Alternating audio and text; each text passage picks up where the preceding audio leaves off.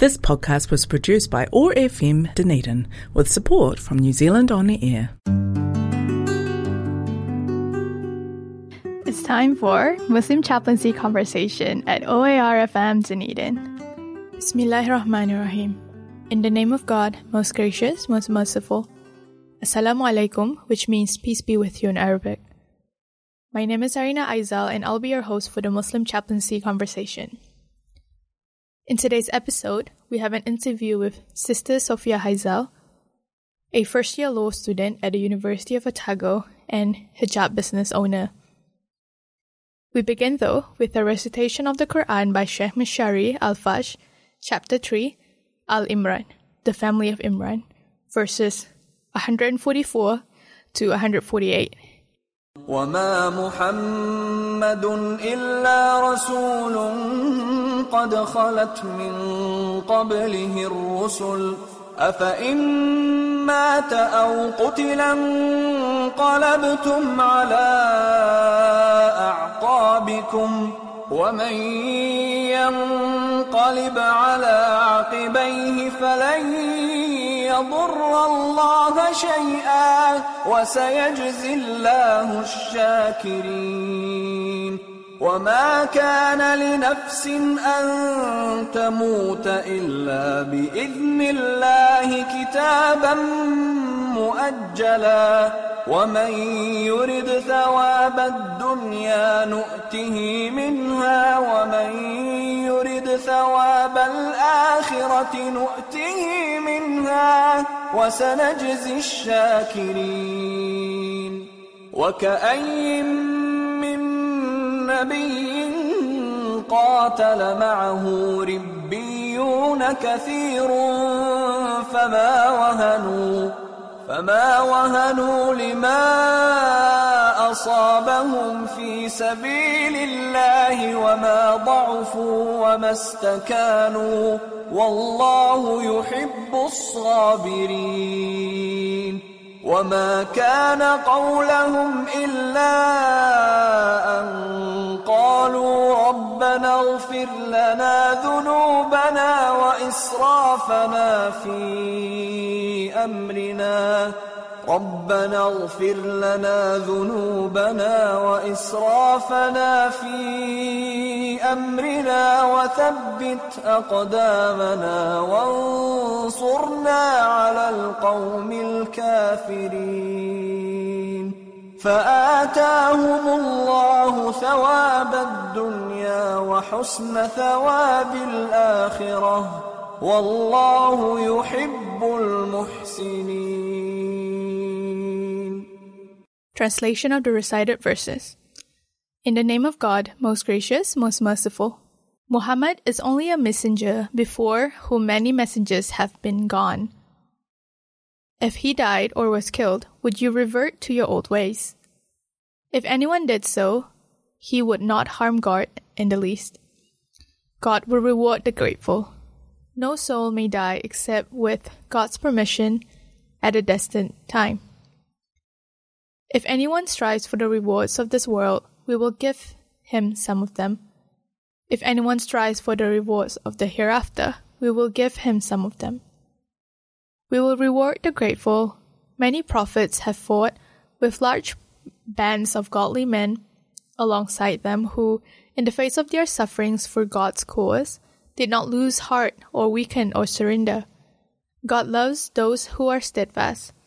All they said was, Our Lord, forgive us our sins and our excesses. Make our feet firm and give us help against disbelievers. And so God gave them both rewards for this world and the excellent rewards of the hereafter. God loves those who do good. We will now have our interview with Sister Sofea. Assalamu alaikum, Sister Sofea. Thank you so much for being here today on Muslim Chaplaincy. Walaikum salam. I'm happy to be here.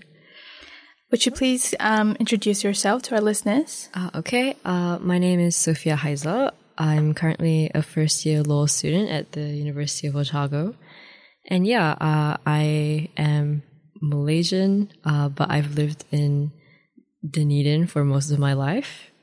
And yeah, that's uh, just a short summary of myself. Thank you so much for the introduction. Can you tell us about um, Malaysia? Yeah, uh, so I was born there. I was born in Cheras, which is in KL, uh, which is the capital. Um, and I moved here when I was like almost three, but I guess, um, I also moved back. So, uh, I had a couple of years of experience there, but it's, it's a cool country. It's got a lot of different races and, you know, it's very interesting to have that, um, sort of diversity. And yeah, like you kind of grow up with different people around you. Um, and I think my favorite part of Malaysia is definitely the food. Um, and yeah, what else is there to say? Yeah. That's a good description of Malaysia, the food. Can you tell us about your family? Do you have siblings? Oh yeah. Uh, I have a brother who's currently in Wellington. But yeah, he's an older brother. What does he study? Uh, well, he studied graphic design at the Media Design School in Auckland. Uh, and then he came back down while on his job search. And then he got a job uh, at the ethnic communities. Um, yeah, and they seconded him to the police department. So he's doing like media and communications there. Yeah, I think he's enjoying it. That's cool. Yeah. Hmm. What about your parents? Uh, my parents, they are both working at the University of Otago. Uh, my dad's a lecturer. Um, and my mother like just practices, uh, and she's a special needs dentist. Uh, she also has her own business called Zara Mobile Dentist. Oh, yeah. Well, Zara Mobile Dental Services, where she goes around to people's houses and checks their teeth. Yeah. When you're in Malaysia, did you have any religious studies? Yeah.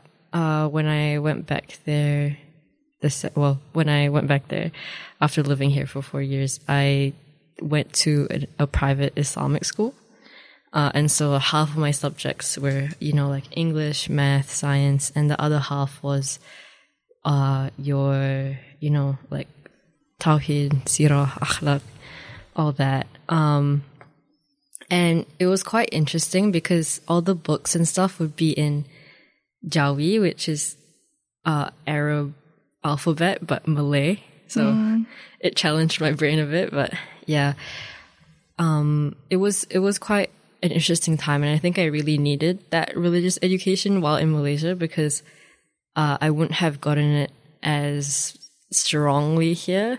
Um, and I am quite grateful for that education. And yeah, it was it was a lot of subjects. So I think when you go to like a private Islamic school, I think the pressure is a bit tougher because not only do you have to juggle your like normal academic subjects, you have to make sure you do well in the Islamic stuff. So everyone would be like achieving, trying to achieve like five A's and five mumtaz, which is what we call the A equivalent in the Islamic um, study stuff. But So you had to balance two different kinds of curriculums as well. Yeah, but I guess for me it was more like uh, like taking in the knowledge rather than being super like good at it. But I did struggle a bit because um, I wasn't really exposed to it before. I think particularly like in the history section, like Islamic history, uh, I wasn't because I think they really go into depth in Malaysia. Um, and here, it, like when I went to Sunday school, it was just like the simple stuff, and you learn it in a fun way. Like we watch videos, and uh, but in Malaysia, it was like full on reading books in Arabanized Malay. Like oh, but yeah, it was it was a good time for me to really open my eyes to what I should be learning. Hmm, that's good that you had that education. yeah, Let's talk about your um, journey migrating to New Zealand the first time. yeah, Um, so you were three years old. yeah. I turned three here. Oh, okay. Yeah. Can you tell us why your family moved? Oh, my dad. Uh, he was doing his PhD here. Yeah. Do you remember what he studied? uh, oral pathology, something in that line. Yeah. What do you remember about moving to New Zealand at that age? Uh, I remember it being very cold when I first moved, and my mom told me that the first thing I said when I landed here was um, that I wanted roti canai. um, it's like a Malaysian dish. It's like bread and curry, but obviously, I, I, I think you know when you just landed in New Zealand, you don't really expect to suddenly have roti canai. That's disappointing. yeah, it was it was sad, but um, I I think because I was quite young, it was very easy for me to adjust, and I don't think I was very like upset about it or anything. Yeah. Um, and I kind of enjoyed school because we just had to play around, and I think you know school in New Zealand at the start is kind of just playing around. Um, I didn't really go to school that much in Malaysia that I remember, so You had nothing to compare to. I had nothing to compare it to. Yeah. So I guess school was just yeah one here. Um, and what, which school did you go to when you were that age? I first went to well, I went to like preschool. Um, I went to Tennyson Street, which is now a car park. Oh, Yeah, I used to eat sand, um, in the sand pit, and I went to primary school at Arthur Street for a year, um, during year zero, and then I went to George Street. Yeah, we we actually lived in Pine Hill, but because Pine Hill was quite a small school, my I guess my parents wanted me to be like exposed to more people, so I went to George Street instead. And yeah, it was it was quite fun. There was a lot of um, different types of people. I think George Street's quite a diverse school. So yeah, um, you mentioned about Sunday school. oh yeah. Um, what was Sunday school like when you were that young? when I was that young, it was very fun. Um, we had a very cool like ustaz who like was very relatable to kids. I've, I think like his name was like Sami or something. I forgot. Um, I was a kid, but he was very yeah, it was nice, and I think it was a really for me at the time. I was very happy to go to Sunday school because I got to hang out with my friends.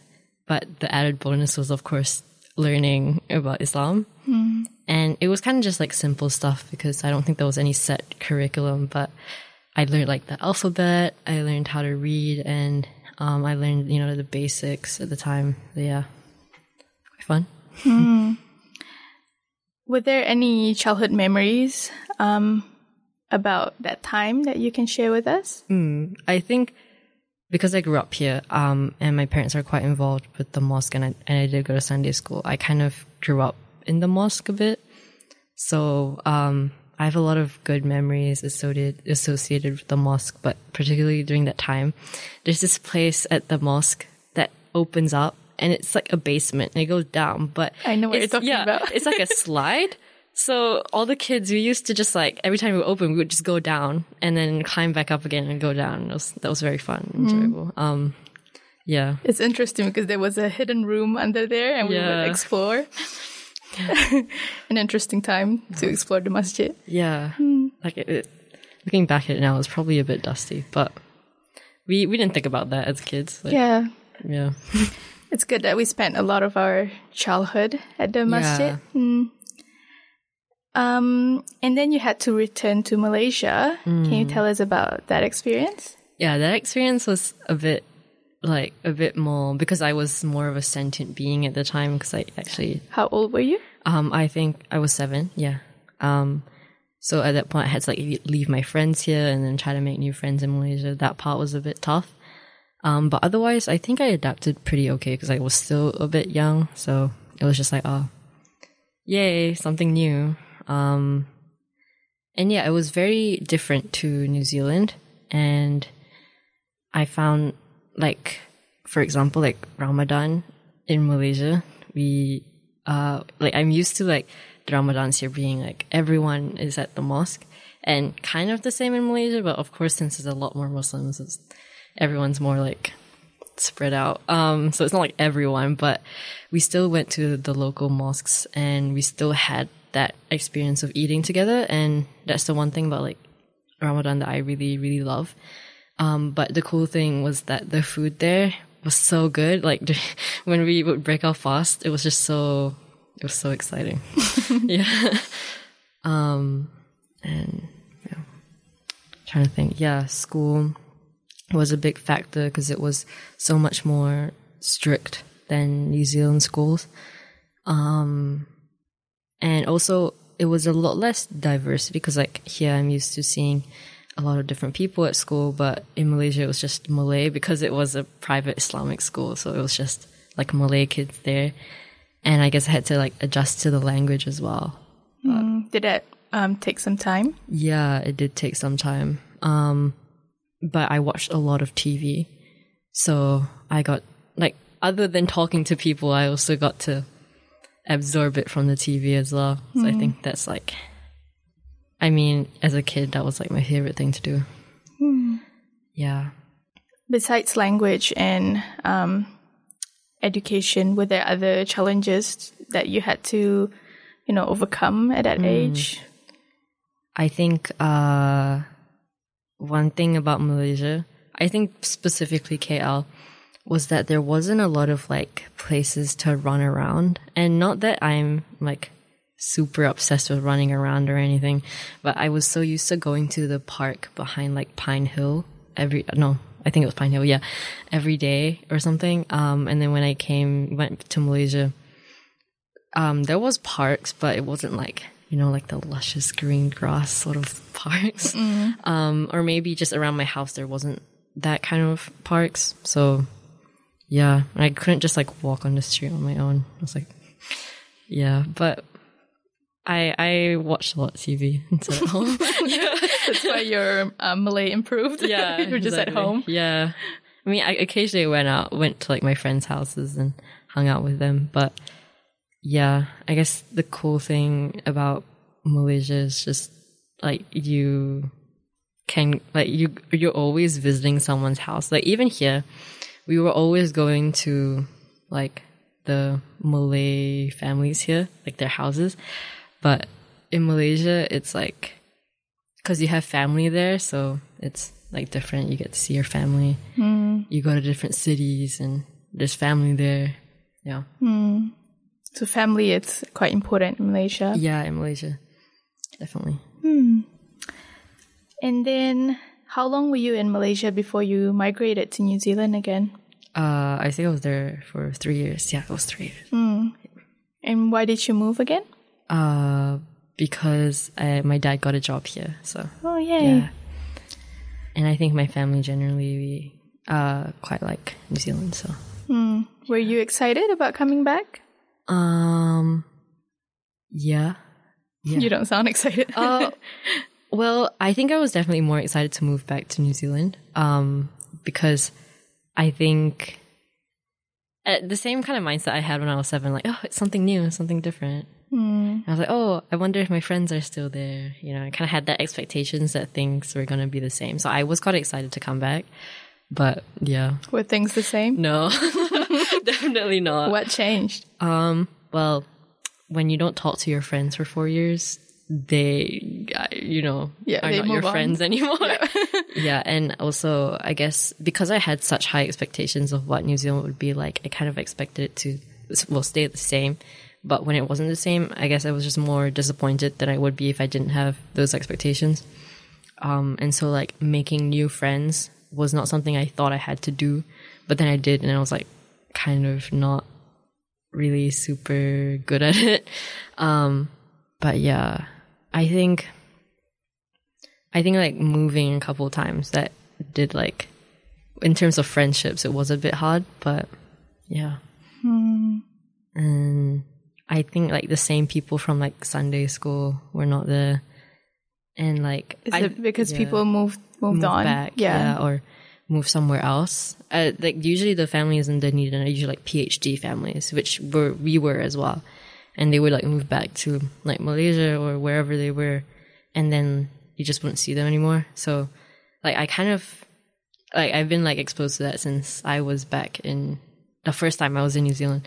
So that part I kind of knew, but like all my friends who like weren't, like I kind of expected them to still be there, but nah, they also are like moving away or like they moved on. Yeah. So you're used to change and you know Yeah, I think definitely now. But I feel like at that time I was like expecting it because it was like the second time I was in New Zealand, you know? Like I've been to New Zealand before. I, I know what it's like. But I also, I guess, because I was a kid the first time, like very small kid, and then the second time, I was like an older kid with my own opinions and stuff. so, like, I guess my point of view kind of changed. But, Yeah. That's a very good reflection. Mm. And then you went to high school. yeah. How was high school? here? Um, high school was yeah, it was pretty good. Yeah. Um, I went to Bayfield, so it was there wasn't a lot of Muslims there, but I was kind of used to that because before that I went to Tahuna, which had like no Muslims. Um, so it was kind of, you know, I was used to being like the token Muslim.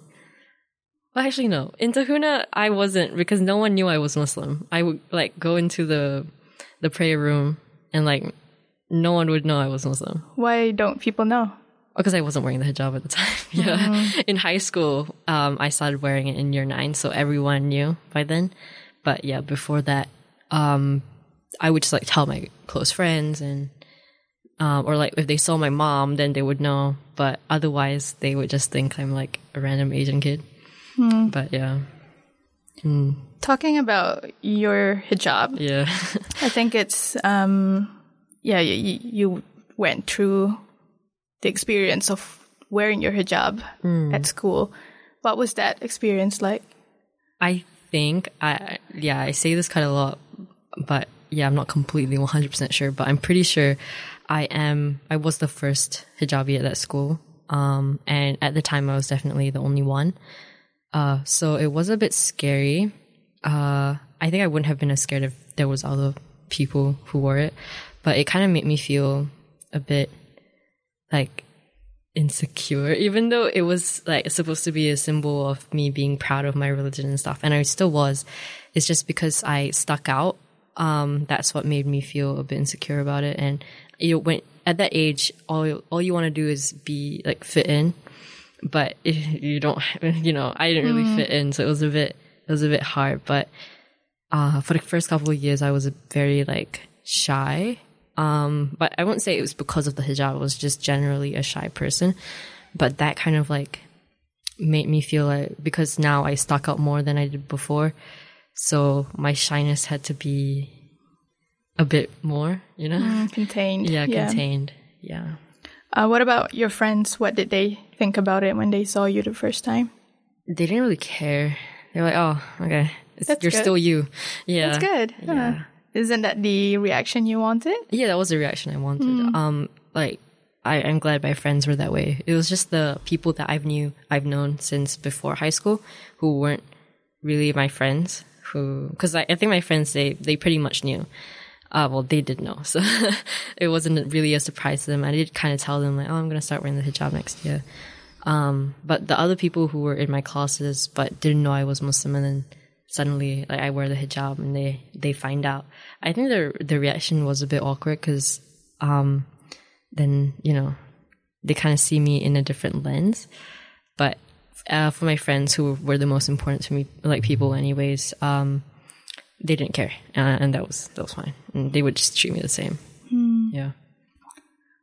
What did you learn from that experience? Is there anything you wish you could tell yourself back then?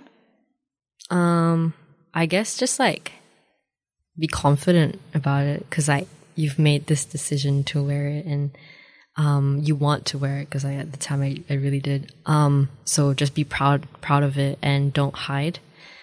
Um, don't care about what other people have to think about you because that was definitely one thing that affected me a lot during that time. You know, I think everyone goes through it at that age, but yeah, just just ignore the thoughts that you have because I feel like most of it was from me rather than other people. It's just like I kind of made it seem more dramatic than it was. yeah, It's usually it's in our heads. yeah. It was definitely in my head.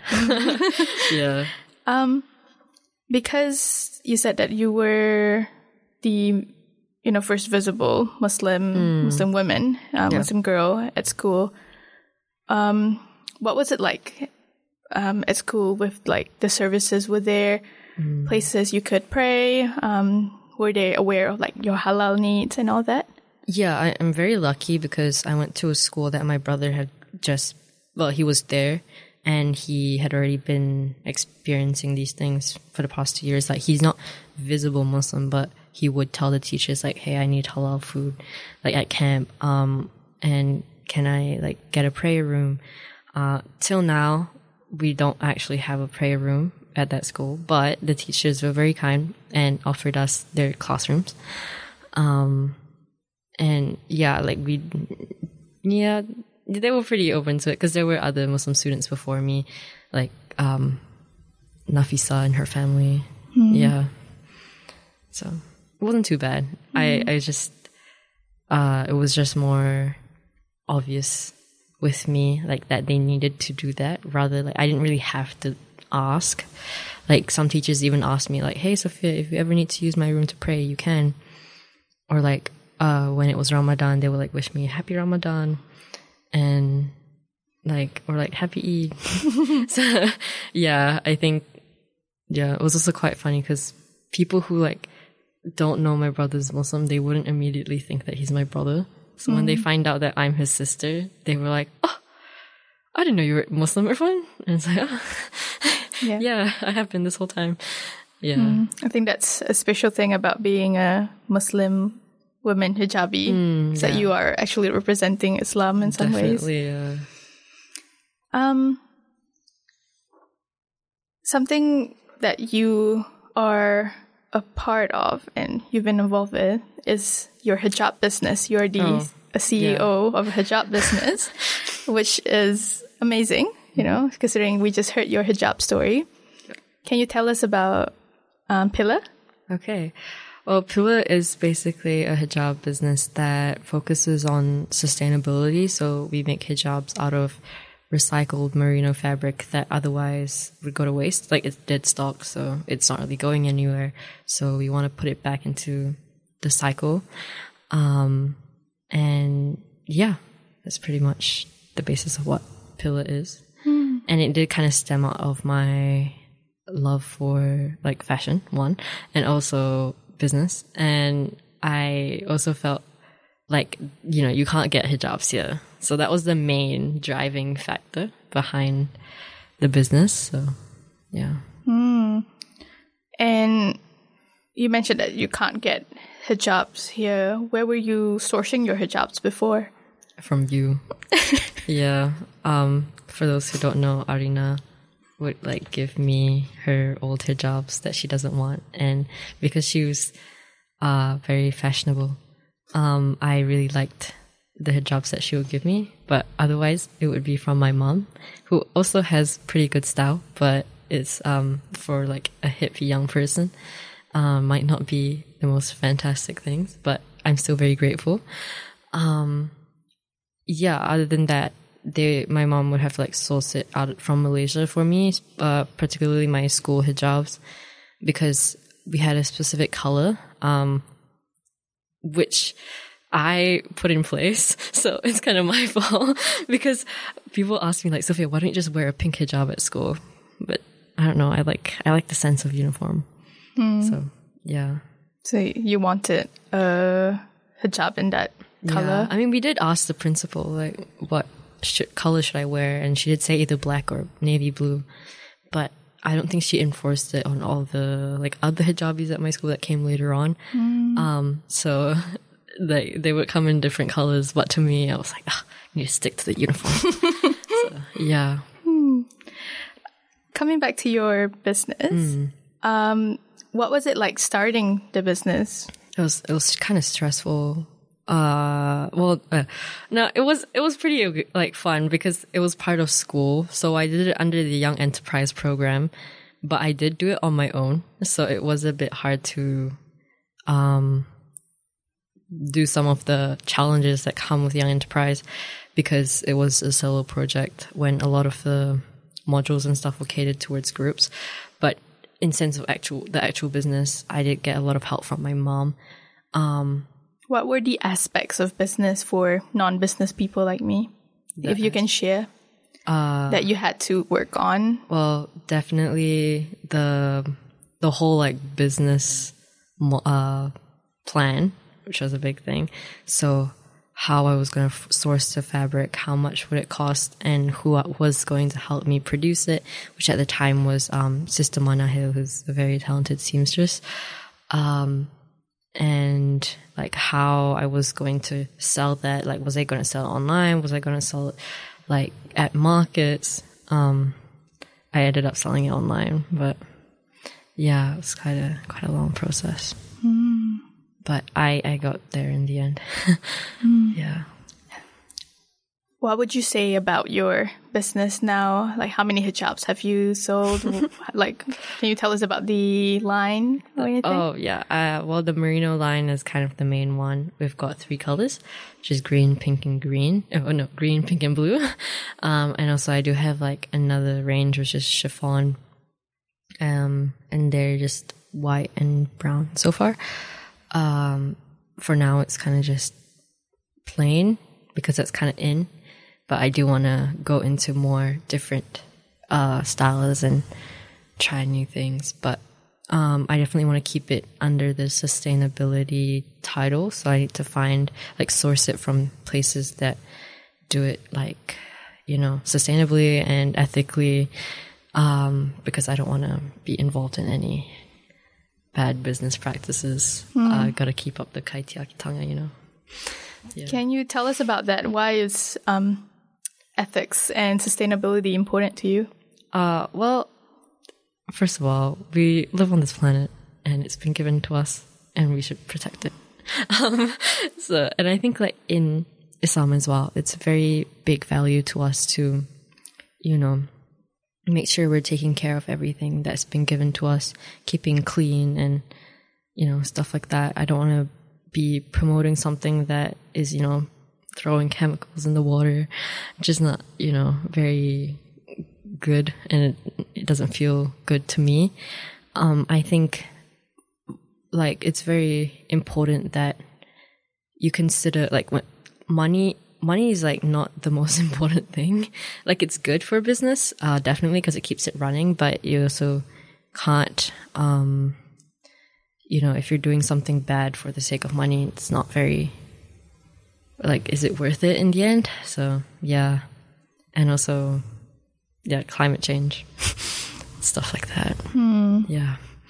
And as a young person you've been advocating about the climate change for yeah. a while as well?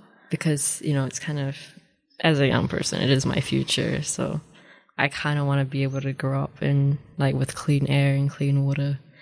Um and a lot of people specifically like in lower income places, they're not they're they're feeling the impacts from other countries that are, you know, polluting. Um, so like the ones who pay for the climate change aren't really the ones who are doing the damage, and that feels bad. So.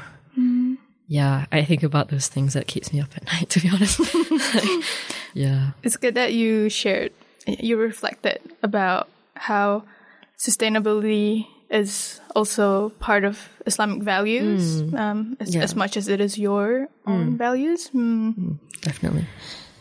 Yeah. You've also been involved with Girl Boss. Can you tell us about that? Oh, yeah. Um, well, I have been involved with their business program. Uh, well, it's called like the Girl Boss Cash Flow Program. Oh. They basically teach you how to keep on top of your finances and also how to build a business and kind of centers around entrepreneurship. It's a really, it's a really good, um, I think business thing for any woman out there. I think you should consider taking the Girl Boss um, program. They don't do just money stuff. It's also like health, if you want to get into primary industries. Uh, yeah, it's some very good, very good mahi that they're doing over mm. there. yeah. Were there any events recently that you went to? Uh, no, not recently, mm. but, uh, I did do it two years in a row. Um, and, uh, I learned different things the next year. So it was very, it was very good. Mm. Yeah.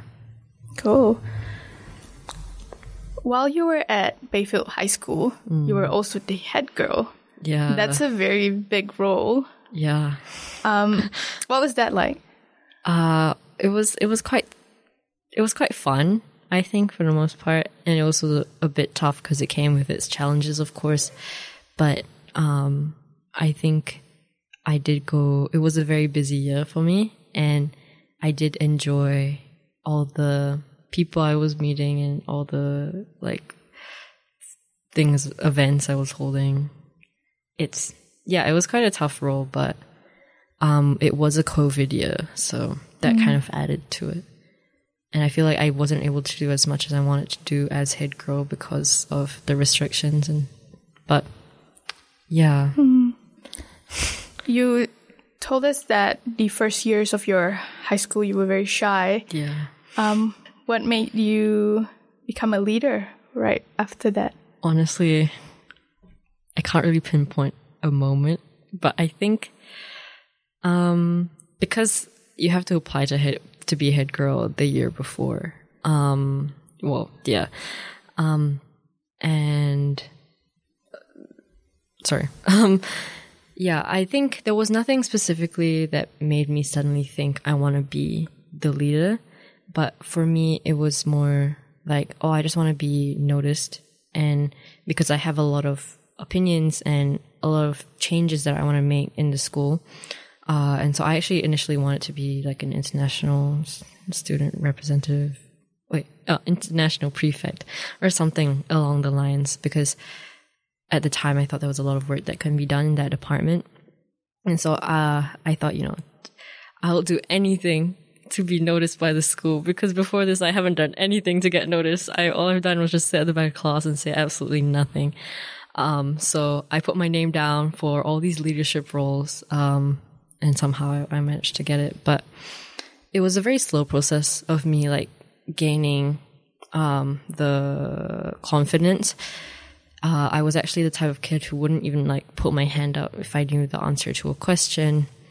And I think honestly the people who like helped me the most throughout those years was actually you and um, one of my teachers, Mr. Watson. He probably doesn't realize that he helped me, but um, I guess because like in year 11, I went from being super shy and not even saying a word to um, being able to do a speech in front of people, which I didn't really do any time before that.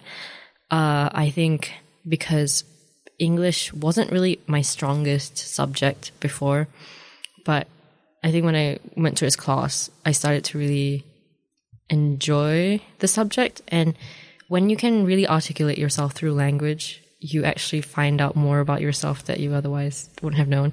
So I think that's why to me like lit- like English and literature like it doesn't have to be specifically English. It can be any language, but uh you know, I didn't have a passion for it until that year when he became my teacher and I guess that was me finding something that I was into, so I got confidence. Because otherwise, I wasn't into anything. I didn't have any. I just watched TV.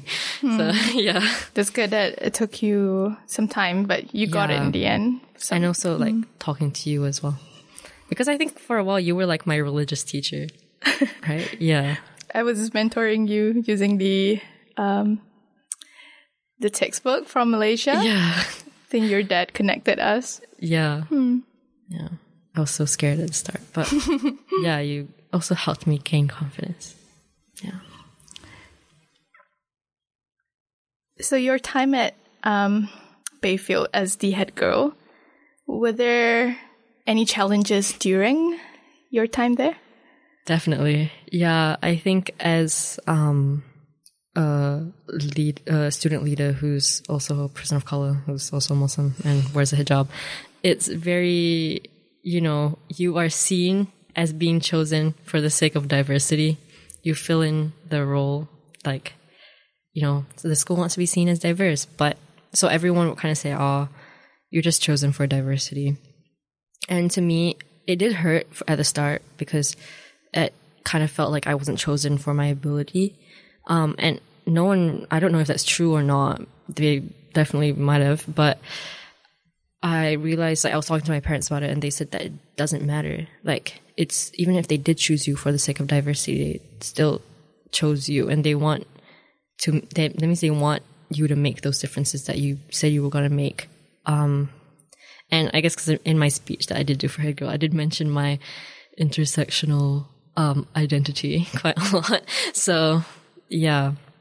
And so I guess that was that. And also being a woman as well in a co-ed school. Um, as much as I liked going to a co-ed school, it was a bit tough when you're in a leadership role because you kind of get overlooked a bit. Um, when you do have a male counterpart, they might prefer his voice rather than yours. And yeah, that was something that was a bit rough as well.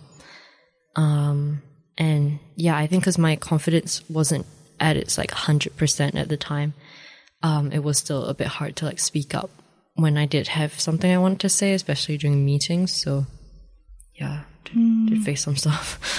but yeah. What was your proudest moment while being head girl? Hmm, proudest moment.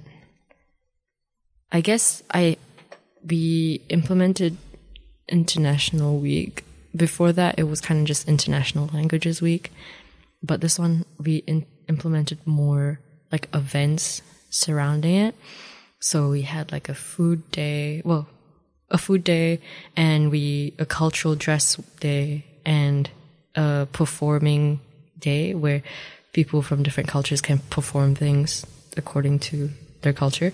I did a lip sync to a Malay song. Um, but it continued on to this year, which meant that, oh, you know, we did create some impact. Cause at a time we felt like it wasn't, it didn't really do what we wanted to do because not that many people participated.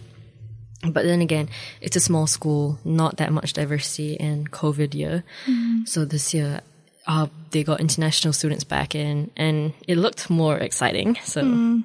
yeah, it was, it was probably the first see. step that yeah. needed. And I think for me, um, so I feel more proud when things like carry on and, and resonate rather than something that happens one once off. So mm. that was that was fun.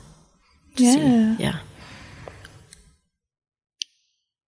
Seems like you had a really good, um, you know, experience at high school.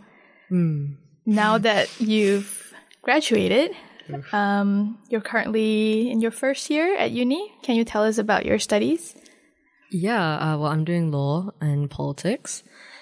And I think law is definitely very hard because it is my first year. Um, and it's the year that determines whether or not you can get into second year. If you don't, then you have to retake the year and it's a bit tough. But, um, I actually did not think I would be interested in law. I think growing up, I used to argue with people a lot and, um, I would make up these points that were kind of unrelated just so that I can prove that I'm right. Um, and people used to tell me, oh, you can be a lawyer. And I used to hate that. I was like, oh, no, that's so insulting. Mm. Why would you say, why would you say that? But look at me. Apparently it was, it was a calling. I think, I don't know, but, um, I'm definitely enjoying law a lot. There's a lot to learn. And yeah, I think I've definitely like toned it down from high school, uh, as in being super active and being super hot out. Uh, I think because I actually, because like when you step away, you get a perspective of what you were doing, and I realized like I was overfilling my schedule. Mm. So it's been more chill this year, I'd say. That's good. That's yeah. good that you found time to actually work on what you want to do instead of yeah. filling your schedule. Your um, law degree at the moment, what are your plans for the future? Mm. Is there any goals that you like to achieve? Yeah, I hope to like get into well second year. Uh, that's like my immediate goal. But also, I want to be more int- like into like either more international sort of law or like community law. I definitely want to help people like di- directly that way rather mm. than you know something like contract law, which sounds scary. But yeah, definitely want to see like impact Mm. Mm. Um, yeah, as in law, that's my goal. You've also had experience working at community law. Mm. Can you tell us about that? Yeah, so I currently intern uh, at Ingrid Leary's office in South Dunedin. Um, she's the current electorate MP, so um, she's quite busy, and we get a lot of um, you know requests and people wanting to meet her and hearing the stories and stuff. Uh, and also, I just do some basic stuff like printing and scanning. Yeah, it's quite a fun job, but I think my favorite part is definitely observing how people answer and, um, you know, how much they know about the law to be able to say it immediately into the phone. So, wow, interesting. That was actually what inspired me to do law because uh, I worked there before I chose my degree. So, yeah. Do you think community law is something you're interested in as well? Mm, I think so. Not completely sure, but I think because I, I've already been exposed to it a bit, I think maybe. Yeah. Um, so, what's it like working as the MTP support for Ingrid at the moment? Um, it's not too bad. I, I only work one day a week now because I'm quite busy with um school. Uh, but I'm just doing like basic stuff like folding envelopes or scanning files, but it's still fun either way. My coworkers are very nice and Ingrid's very nice. So. Yeah. And because you work um, with labor, is politics something you're interested in as well? Yeah. Yeah. I'm doing a politics major as well. Um yeah, so it is quite I think it's very interesting. I thought I knew a lot about politics, but once I actually started studying I realized I knew absolutely nothing. Um yeah, definitely something I'm interested in. What about politics do you like? What is it about politics that you, you know, you're passionate about? Oh, well, I feel like because that's direct change. Like it's you know, um the politicians kind of here in New Zealand, uh, Parliament is supreme, so they make the decisions for us, and I think that's very interesting because that's basically who decides how we live our lives, and that's what kind of interests me about politics. Um, like how are these decisions made? Like what are they using to be able to figure this out? Um, yeah, just stuff like that. Yeah, and law and politics is such a good combination. Yeah, definitely. A lot of the stuff intersects with each other and they kind of help me a lot in my assignments. Yeah. And uh, besides studying, you're also involved with the Otago Malaysian Students Association. Can you tell us what you do as part of that role? Yeah, I'm I'm currently the activity officer for OMSA. I basically just help plan events and uh, organize everyone and everything that they're doing. Um, yeah, it's kind of fun. What kind of events have you organized? Uh, I have organized the semester two welcoming gathering. Uh, they did a Bersatu appreciating appre- appreciation dinner, um, mm, a sports carnival. Oh, Yeah, they also have like things like Clubs Day and the ICE, but that's not really like their events. It's just we're part of it. But yeah, not too many because I, I joined in the second semester. So yeah, what made you join? my friend left and she asked me if I wanted to replace her. Okay. Um, but I think uh, because I've seen OMSA since I was a kid, since I was here the first time, uh, definitely since my dad was a student. So I've got to see what OMSA has been like for many, many years. So, so I guess it's something that I've always been, in a, in a sense, looking forward to. Because it's like, oh, it's the Malaysian club, you know? So where all the Malays are, all the Malaysians, uh, they get together and do some exciting, fun stuff. But I think because of COVID, um, definitely had to bring down the amount of activities that they have done um, since the past. Because there's stuff like Malam Malaysia, which like What's Malam Malaysia? oh, it's basically like a show where that the Malaysian Students Association do. Um, they do like dances and stuff like that. Wow. That was something I've always looked looked forward to being involved with. It's like a theater, right? Yeah. Wait, have you been before? I think I have. Yeah. There's always been like, ah, I want to do that, but they haven't had it because of COVID. So we'll see. If we get enough students from Malaysia, we might do it again. But yeah, I think it's always been something that I've, for me, something I've had to do. That and Musa as well, because I've seen Musa go through with some phases. the Muslim Association. Yeah. Besides, um, you know, volunteering at the association, you also volunteer your time to host a radio show and podcast. Oh, yeah. Here at OAR FM. Can you tell us about Sofea Study Space? Yeah, uh, Sofea Study Space is basically a podcast I do where I talk about study tips and advice um, based on my experiences as a student. Uh, and yeah, it's, it's it's quite interesting because uh, it forces me to study basically because I have to think of study tips and advice like what I've been doing. And yeah, it's uh it's every fortnight, uh, Tuesday, four p.m. yeah. What's the experience hosting a radio show? Um, well, I am currently hosting it from home. Um, so it makes it a lot easier because I can just do it whenever I have time to do so. But um, it's definitely helped me be more organized because I have to think about when to do it and plan it beforehand. But I'm having a lot of fun with it because it's actually helped me be able to talk better because um, I'm not that good at formulating words when I speak. So when I I'm in a podcast situation, I have to think of how I'm gonna say the sentence. Uh, before this, like I wouldn't have been able to say things like how I'm currently saying it. I would need a script in front of me because I would just say ah uh, and like too much, which I still do, but not as much as I did pre-podcast. But yeah, it's quite fun actually. I would suggest anyone who likes to talk to themselves to do it. Hmm. It's a good experience to have as Yeah. well. Hmm. Um,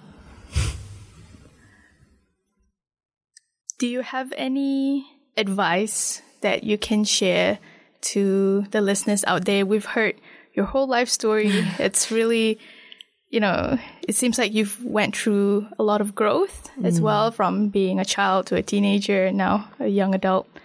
Um, what sort of advice can you share to the Muslim youth in Dunedin? Um, oh, yeah, I forgot to mention this when you said like what inspired me to be a leader was the lack of role models that I had. Like, I think you were my, you and my mother were like my only like hijabi role models that I really looked up to. But I think, yeah, being a Muslim youth in Dunedin or Aotearoa generally, you kind of don't have these uh, role models that are really people you can look up to. Like there's getting more and more, but I think that's what makes it a bit tough because you don't really have something to base yourself off of. Um, but I guess something I would say as advice is you don't really need to base yourself off anyone. Just be yourself um, and develop your own understanding of yourself and um, be true to who you are. But yeah, yeah, that's pretty much it. Um, Be proud that you're Muslim. Be proud of your identity. Don't try to hide it away and um, assimilate to something that you are not. Um, and yeah, don't force yourself to be um, who you don't want to be. That's very good advice, especially for um, kids or teenagers growing up here without um, that hijab or, you know, Muslim representation. Yeah, I think um, definitely you feel a bit lost because you don't really know, like, um, when you're hanging out with your friends at school and they say something that's kind of racist, like, do I laugh at it or do I tell them no? Tell them no, but I think when you're you're a kid at that age, you don't really know, so you kind of just go along with it, which is which is bad. So yeah, be true to yourself and stand up for yourself and speak up because otherwise we will continue to not, not have that representation that we need. So we need more, you know, young Muslim voices uh, in the world just speaking out for yeah their, themselves. Thank you so much, Sofea, for sharing us your time and sharing with us your life story. I learned so much from um, the advice you've given for us today. Thank you so much for having me. Now we listen to an Islamic song by a Malaysian singer, singer-songwriter Hafiz Hamidun in praise of the Prophet Muhammad, peace be upon him, whose birthday may many Muslims commemorated recently.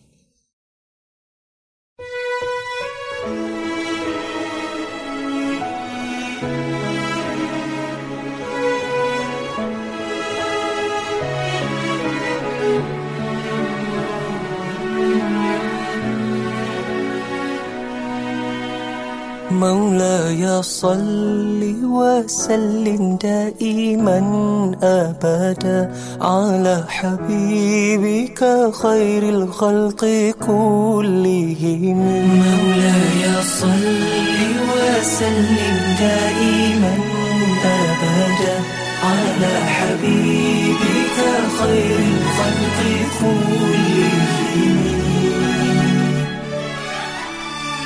محمد سيد الكونين والثقلين محمد سيد الكونين والثقلين والفارقين من عرب ومن عجم مولاي صل وسلم دائما أبدا على حبيبك خير الخلق كلهم. مولاي صل وسلم دائما أبدا على حبيبك خير الخلق كلهم. هو الحبيب الذي ترجى شفاعته. هو الحبيب الذي ترجى شفاعته. لكل هول من الأهوال مقتحم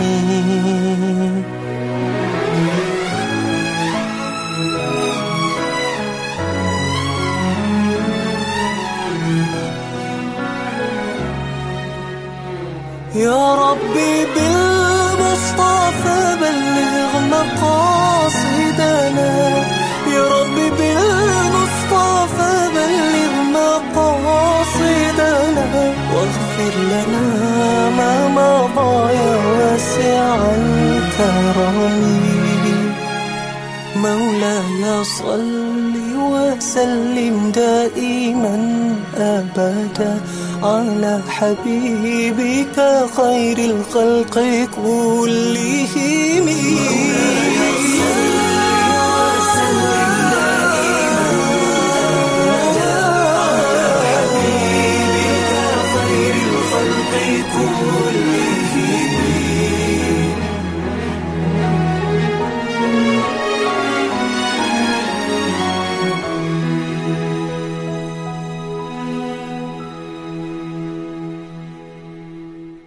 That is the end of our program today. Thank you for your time. Special thank you to OAR FM for facilitating the production of this program. I should add that the views expressed in this podcast do not necessarily represent the views of Otago Muslim Chaplaincy as such. If you have any questions, please email muslimchaplaincy at otago.ac.nz. We hope to see you next time, inshallah, God willing. Assalamu alaikum. You've been listening to Muslim Chaplaincy Conversation at OARFM Dunedin.